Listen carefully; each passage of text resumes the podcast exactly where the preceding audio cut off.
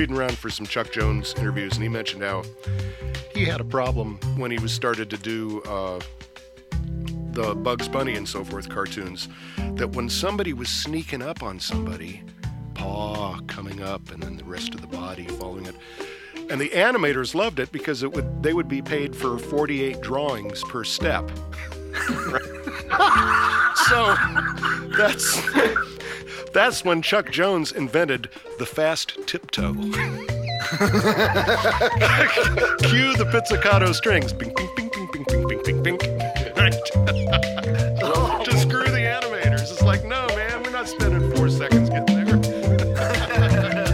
The Acme Writing Academy is on the air, beaming to you from Acme Broadcast Headquarters in Venice, California.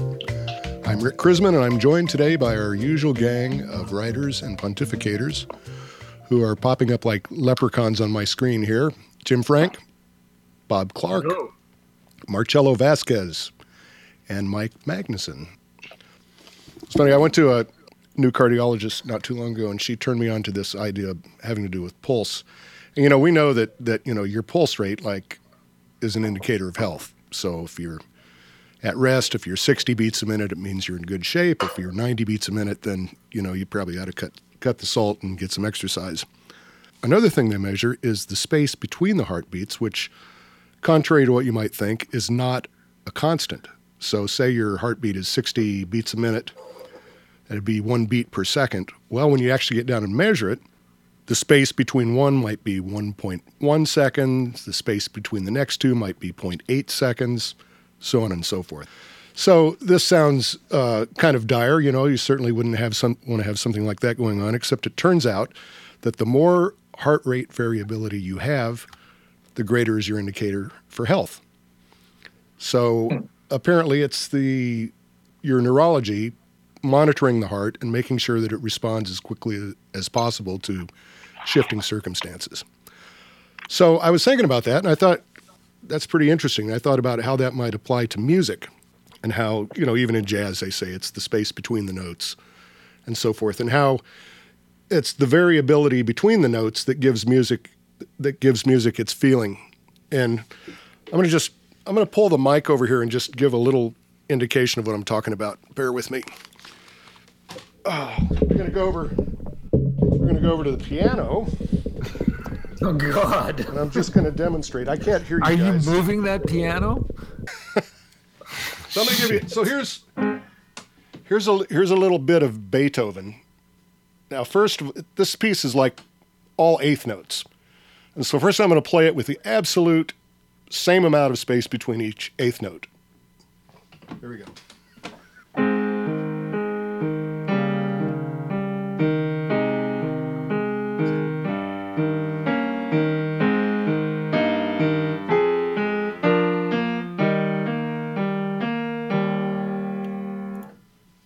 Okay, now I'm going to play it like maybe a real piano player would try to play it, where the tempo isn't quite so consistent.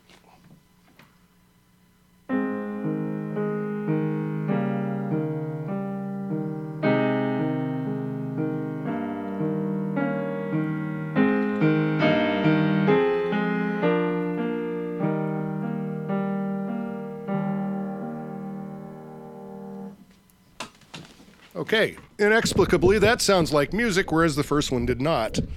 It's entirely because the space between the notes varied. So, thinking there's some kind of organic bodily thing, indicator for health, that relates to this variability, and then taking this business of the variability between the pulses being an asset to music, looking down the line defined by those two points towards literature, what can we say about tempo and rhythm as uh, pertains to the written word? I know when I'm writing, I, I get into a rhythm.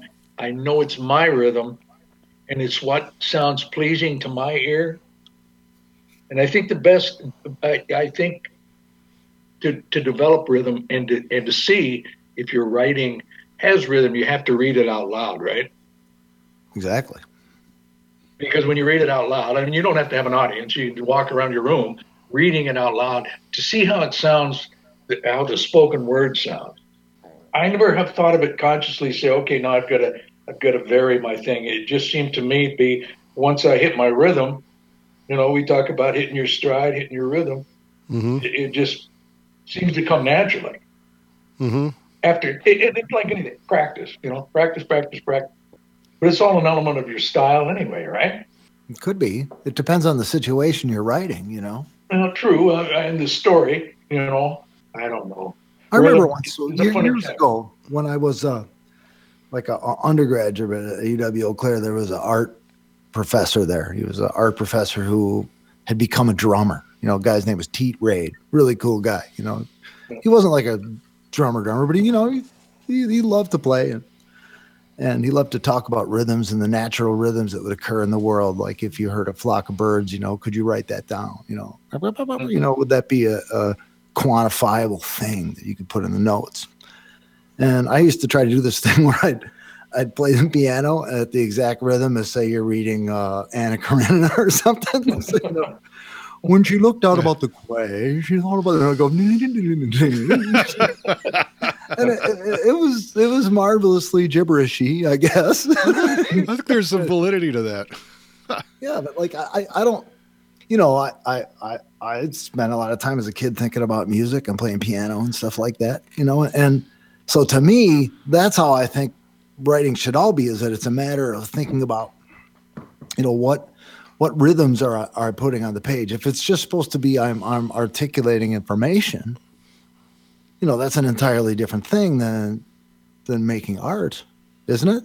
Right. And art comes from the rhythm, and then then once you have some kind of rhythm that you're coming up with, the concussions and sentences and something like that, how how how can you get the reader to think about rhythm in the same way you're thinking about about it?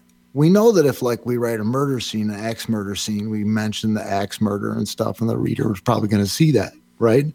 But that's an entirely different thing as saying we're going to write these sentences and assume that the reader is going to hear them in relatively the same rhythm that we thought in our head. I'm, I'm kind of with Bob on this. That that what, God damn it! See, Pwah, pwah, pwah. Already to the front. Jeez. But you know, I think if you look at a writer like Faulkner, he thinks about it all the time. When I was looking at the the thread for this week, I didn't see anything uh, about Faulkner, or you know, say something, for instance, like Absalom, Absalom, or um, Sound and the Fury. I think in both those in both those books, I mean, he's just he's crazy about rhythm and tempo. He has really long sentences, and they'll have stretches where they're, you know, punctuated with short ones, phrases, not always even complete sentences. I mean, it's uh, Right. I think I No. think Bob was asking. His point was basically: Is this something that happens consciously, or is it just your mode of utterance? I think with Faulkner, it has to be conscious at some point. before it's ever, you know, published. It is. I'm Yeah. sure. I'm sure when he's revising and even when he's composing, he is. I mean, it, that seems to be the way with him. But my question is, I'm not sure that all authors do think about this, and I don't think necessarily all authors are very good at this. And you know what's interesting? You know, Jim's talking about Faulkner, and this this makes me think of uh, you know John Gardner, who uh, rather famously vilified Faulkner and Proust, both of them for being bardic and incantatory, meaning that that a lot of the point of the prose itself was to to be rhythmic, you know, incantations, and things that mm-hmm. go over and over again, and to and to speak as if it were poetry. And to to Gardner's view, that's the writer getting in the way of the material because he's he's writing with the rhythm, he's writing with his ears instead Fancy of with pants. his heart. Fancy pants. Yeah, that's fancy pants. And Right. it, the it's writer- actually very odd that that's the case, you know? Like like Yeah, screw that guy Faulkner. No, he- screw that he guy. does. Screw- fancy in there, pants. The art of fiction. He, he you know, like No, his screw, mind. screw, screw that guy, uh, Gardner. Yeah, Right. He Gardner doesn't like Dostoevsky either because it's too too emotional. Yeah, too emotional. He didn't like Borges. She. So what's interesting is we're thinking about this is not even anywhere near like the first draft of anything you write. This is all the real work of writing when it's like revision exactly. number three or four or five. Yeah. yeah. That's the question I really have. When does it begin to? When does what you're writing begin to have that distinct, healthy, variable heartbeat? You know, I, I don't know where you guys are at with that. I, I tend to uh, write more slop in the draft just to get it out, and then go back and fiddle right. with it. You know, just because like we we all are going to agree here before God and everybody that composition is the worst part of the writing game, right? Yeah. Yes. Oh yeah. shit! You know that's how you actually can tell the difference between people who have been doing it for a long time and people who are just getting into it. The beginning writer, man, they're gonna rip that shit out for. Oh man, I, I was up all night writing. You know, right. Somebody who's been in it, you know, I fucked with his sentence for about 35 minutes this morning. You know? Cocaine. I got pissed, you know, did something else. I've been thinking yeah. a lot about Elmore Leonard for this. But so if you if you now you got to consider that Elmore Leonard is a pulp writer. Okay, he was writing commercial westerns and then he wrote kind of commercial crime stories. But the whole thing that distinguishes him from any other writer almost of this kind of genre is that he writes exclusively from a point of view of rhythm. Like the sound of his sentences create a feel for the book. Well, this, this is just the opening sentence from the great novel called Freaky Deaky. Chris Mankowski's last day on the job, two in the afternoon, two hours to go, he got a call to dispose of a bomb. Now, this is, you know, functioning on a lot of levels here, but but let's just look at for rhythmic purposes for establishing the voice. We have exposition and rhythm. Two in the afternoon, two hours to go. He got a call to dispose of a bomb. We get it twice. We get it repeated with a little bit of different information in in my in my view, that's done strictly from the point of view of rhythm, right? Yeah, it yeah. accomplishes mm-hmm. something expository. We know who the guy is and what's happening and stuff, but we get it in a way that there's a lilt. It it, it, it came trippingly off his tongue, as it were. It, it's also the, the, he's joining uh, rhythm to rhetoric as well. He's using rhetorical devices of repetition and a particular sort of repetition mm-hmm. with just a slight change at the end. And um, I think by doing that, the rhythm and the rhetorical device create a sort of expectation that maybe what's coming is inevitable. Do you know what I mean? Some sort of veracity uh, about the situation. It's interesting to uh, think that there are devices, and then there are other things that probably we don't consider rhetorical devices, but in fact they are. I, I, I wonder how often we think about a short sentence and a period and a short sentence and a period and the gaps between the period and the beginning of the next sentence. Right. Now, when we do that, when we write in little short choppy sentences, we slow down the tempo a great children's book because you got to have one sentence at a time. The kid can look at the picture, ah, and then you go to the next one. Oh, that's so beautiful. Right. Yeah. But in a piece of literature, you can slow it down so each sentence is startling and, and you, you almost can't believe that you're hearing something expressed this way. This is the opening for from uh, uh, Padgett Powell's uh, famous story called Typical. Yesterday, a few things happened. Two, my dog beat up another dog. Ken, it's his living, more or less, though I've never let him make money doing it. He could. Beating up other dogs is his thing. He means no harm by it. Expects other dogs to beat him up. No anxiety about it. Nervous. It's that he won't get a chance to beat up or be beaten up. He's healthy. I don't think I am. Now, very slow, don't you think? I mean, there's no way, even if you tried to read that fast, it would be like, then pause, yeah. then another thing, then pause when you write in short sentences like that with just everything's a full stop everything's almost declarative in nature it's quite different you consider a long more elaborate sentence so like uh, uh, later on in this uh, story a couple paragraphs down we hear a, a elaborate sentence like the next day she was not speaking a little rough on pots and pans so I had to begin the drunk detective game and open up a box of bad breath no drunk ever wants to open. That let out the black women of Beaumont, who were not so attractive in the shaky light of day, with your wife standing there pink eyed, holding her lips still with little inside bites. the more information we have, we have a lot more rhythm and it feels faster. Right. Almost like the the more words you have, it does feel faster, at least in terms of the tempo, right? But in fact, I suppose within within a run of fancier words, there are all there are a bunch of little spaces within that between the clauses and stuff like that. Could I add something to what you're saying there, Mike? When you think about a declarative or indicative voice sentence in English, the intonation is falling when you come to a period or you come to the end of a clause. When you're writing a complex sentence, the subordinated the subordinated clauses, there's rising intonation as it leans into the independent clause, which then falls off at the end, which sort of accelerates that because you rise up and then you come down, and that creates an acceleration to the end. That a brief independent clause with declining intonation at the end of it is just going to you're going to start and stop, start and stop, start and stop. Whereas if you have uh, sentences that have a lot of subordination, a lot of uh, you know phrases, you know like prepositional phrases and things of that sort, you're constantly leaning into the next part of the sentence. So you'll have a prepositional phrase which will rise, then a subordinate clause that will rise, and then the, the independent clause which will fall off and end.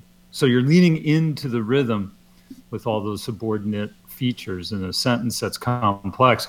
Where in a simple sentence, like you were describing before with Padgett, those are just little blurps, and then they end, and then that falling intonation makes them sort of. And I don't want to say this in a pejorative way, but clunk along one step at a time, like a mm-hmm. slow horse beat going down a, a road or something like that. The rising and falling tones in the prose, and it's like it's just just another musical analogy. It's not it's not just rhythm; it's melody too. And you know, you mentioned earlier uh, the idea that colloquial speech has these similar kind of connecting tissues. Sure. And if you think about it, when somebody starts, just like when I did, I I insert conjunctions everywhere. Most people do. Yes. Because they can't help themselves, but they and try I to stop. An example. Well, it, you know, when I saw Mike was going to talk about Padgett tonight, I had to go dig up Cormac McCarthy. Oh, great. And uh, Blood Meridian. You know, the reception of that book is kind of mixed uh, among various audiences. But stylistically, I think that he's doing precisely what Mike just talked about, where Padgett is removing the coordinating conjunctions like and and or and but.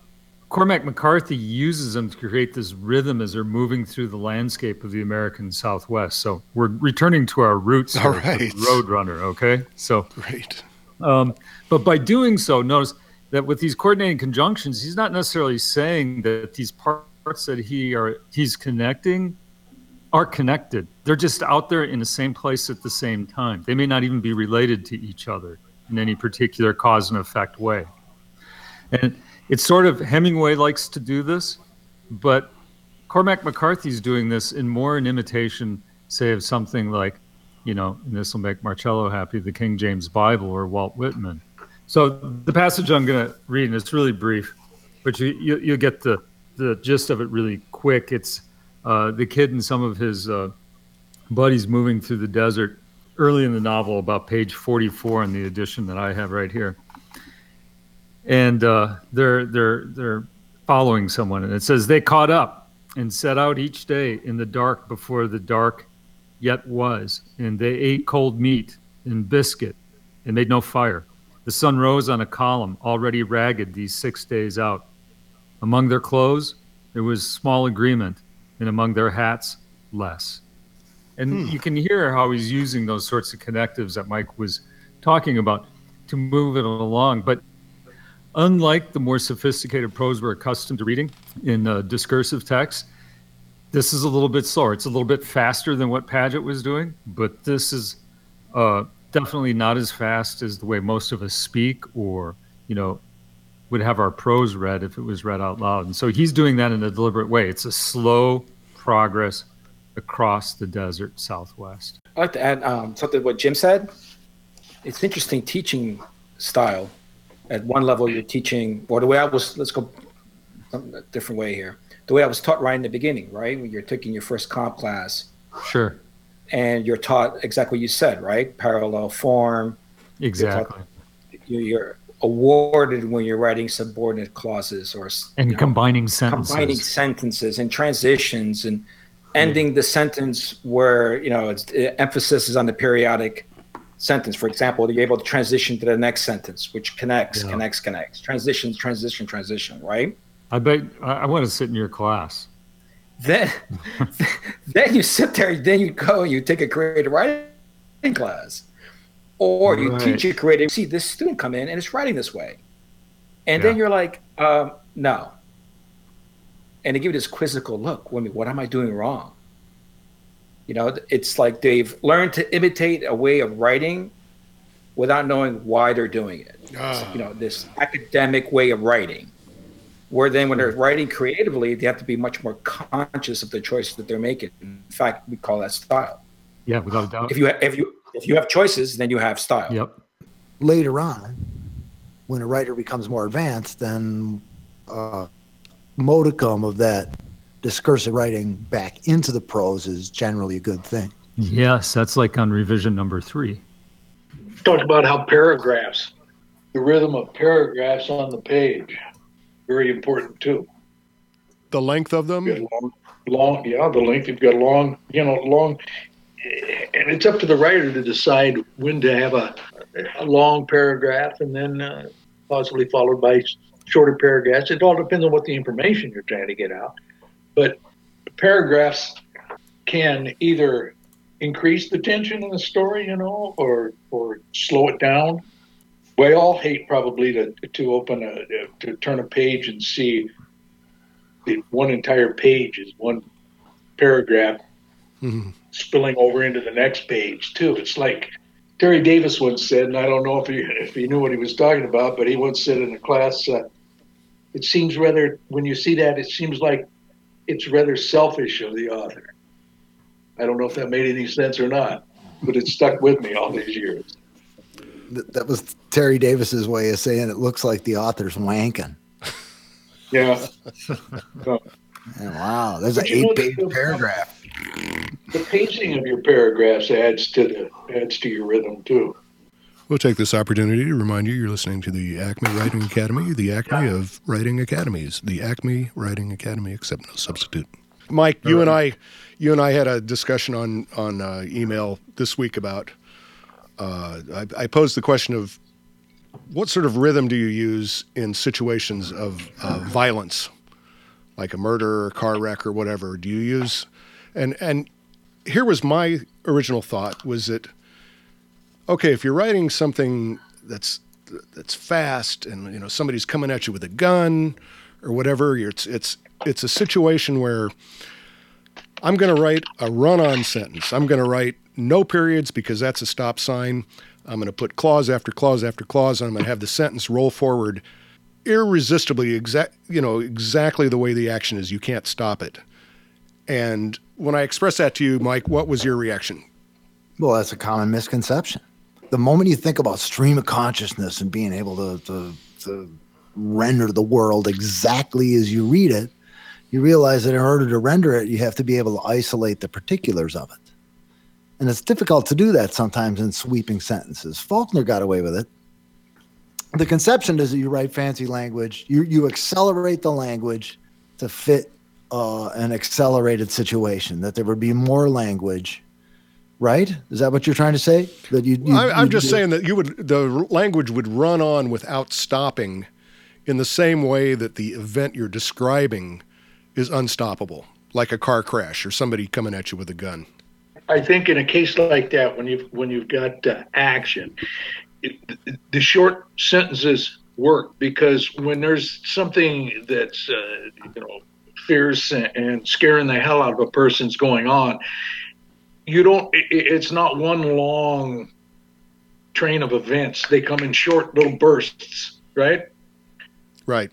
The the long then then, then the long longer sentences the longer sentences are used for the aftermath or the aftermath of where the emotion comes into play right. Right. because you've had fear you've had my God I'm gonna fucking die and then suddenly you're not dead that's when longer sentences come in where you're really getting to the the meat of the matter I think because you're dealing with more complicated things or Yes. more abstract things. That's probably that's not probably the, the, the right way to express it. I, I think if you have when you're writing violence, for instance, if you focus on one individual thing at a time in a short sentence or a short independent clause, that might that might be a better way to refer to it. I think the reader reassembles a sequence of declarative sentences into something that's moving without you having to describe everything in there. Right. If you say, uh, uh, I walked out in front of my house and a car blew up in the street, okay, we can see that. Okay, that's because this is an image with which we're already familiar, I guess, from TV or whatever, right? The point of literature, I think, is is the consequence of moments of, you know, not violence necessarily, but mo- moments of great emotional intensity, which perforce must be rendered in a simple, clear way that we can understand them. You know, there are there are only several things we really experience in life. You know, we're happy, we're sad, we're gonna live, we're gonna die, we gotta take a shit, eat. You know what I mean? There's not that many things, right? But the the meaning we apply to all things and all those things in various combinations is infinite and requires, you know, fairly elaborate phrasing to to explain. Whereas I fell off my bike and slammed into a guardrail at 55 miles an hour. You know, that's about all you need to know. Yeah. I lived, by the way.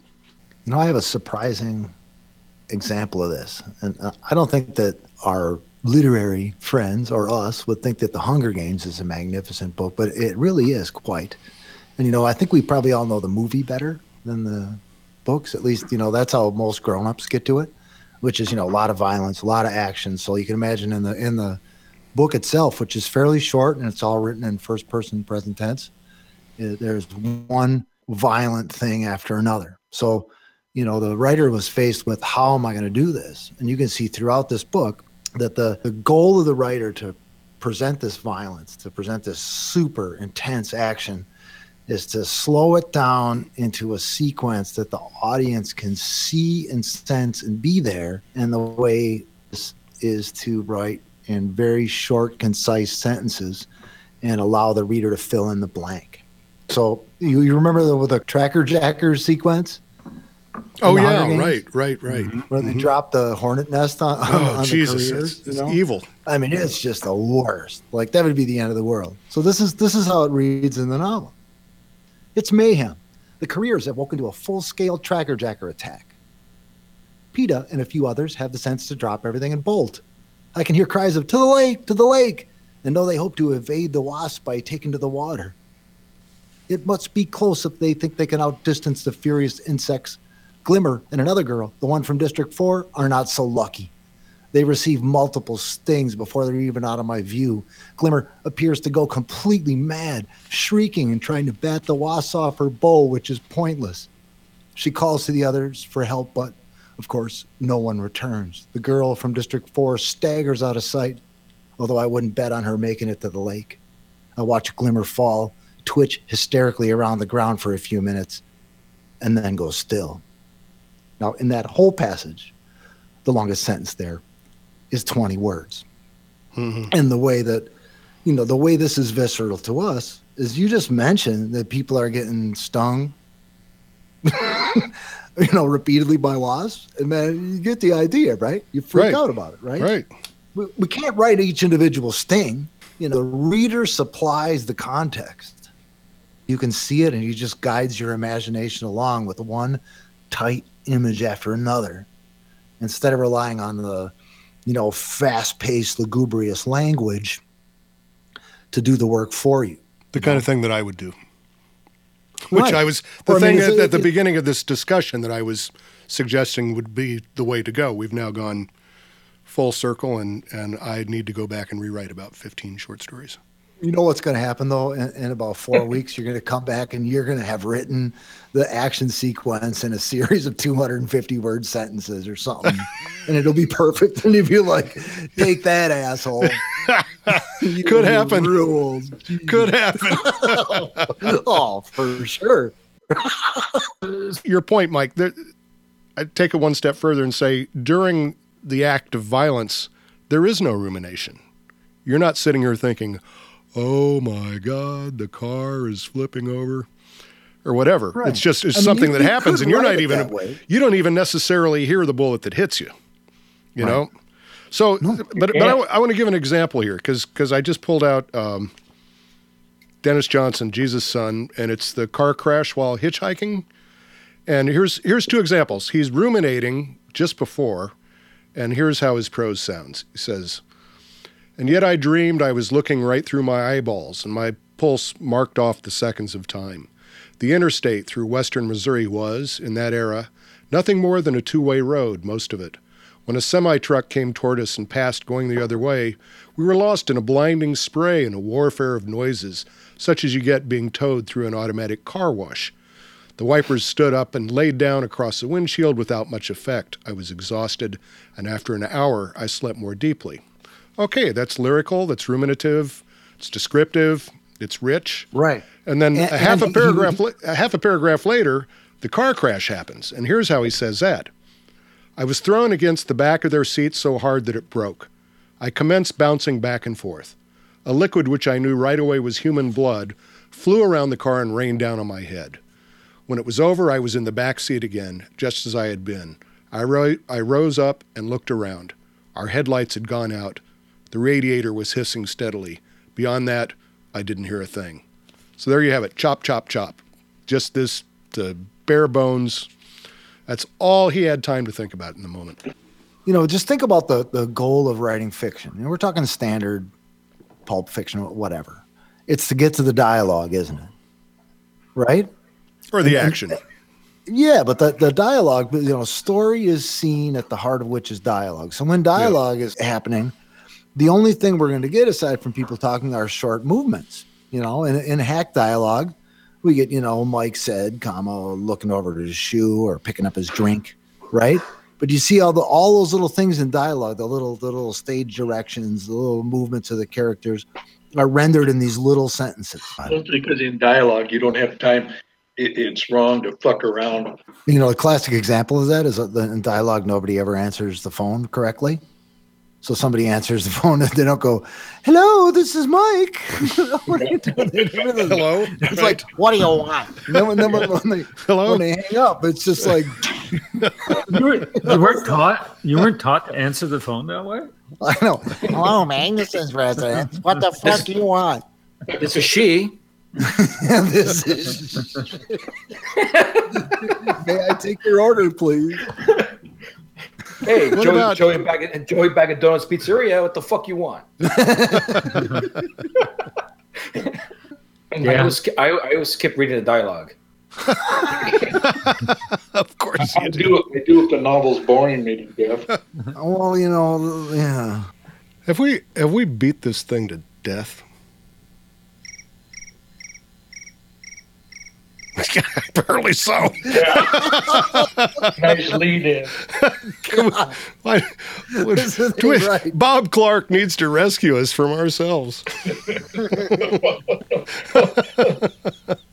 but Uh, what is it? The five second rule. somebody told me today that, that the reason why dogs eat your dropped food so quickly is because in in dog years it's only a 0.4 second rule. We haven't said it's dog years, and we start laughing. The sage observation. Okay. To check the to-do list here. All right, I guess that's the end of that. Pizzicato strings. Done talking about that. yeah. Let's see. Uh, Padgett Powell. Right. Hunger Games. Right. Fibonacci Sonnet. Nope. Next time. I guess the only thing left to say is that you've been listening to the Acme Writing Academy. And this is Rick Krizman on behalf of Jim Frank, Bob Clark, Marcello Vazquez, and Mike Magnuson, wishing you a pleasant rest of the day and happy writing.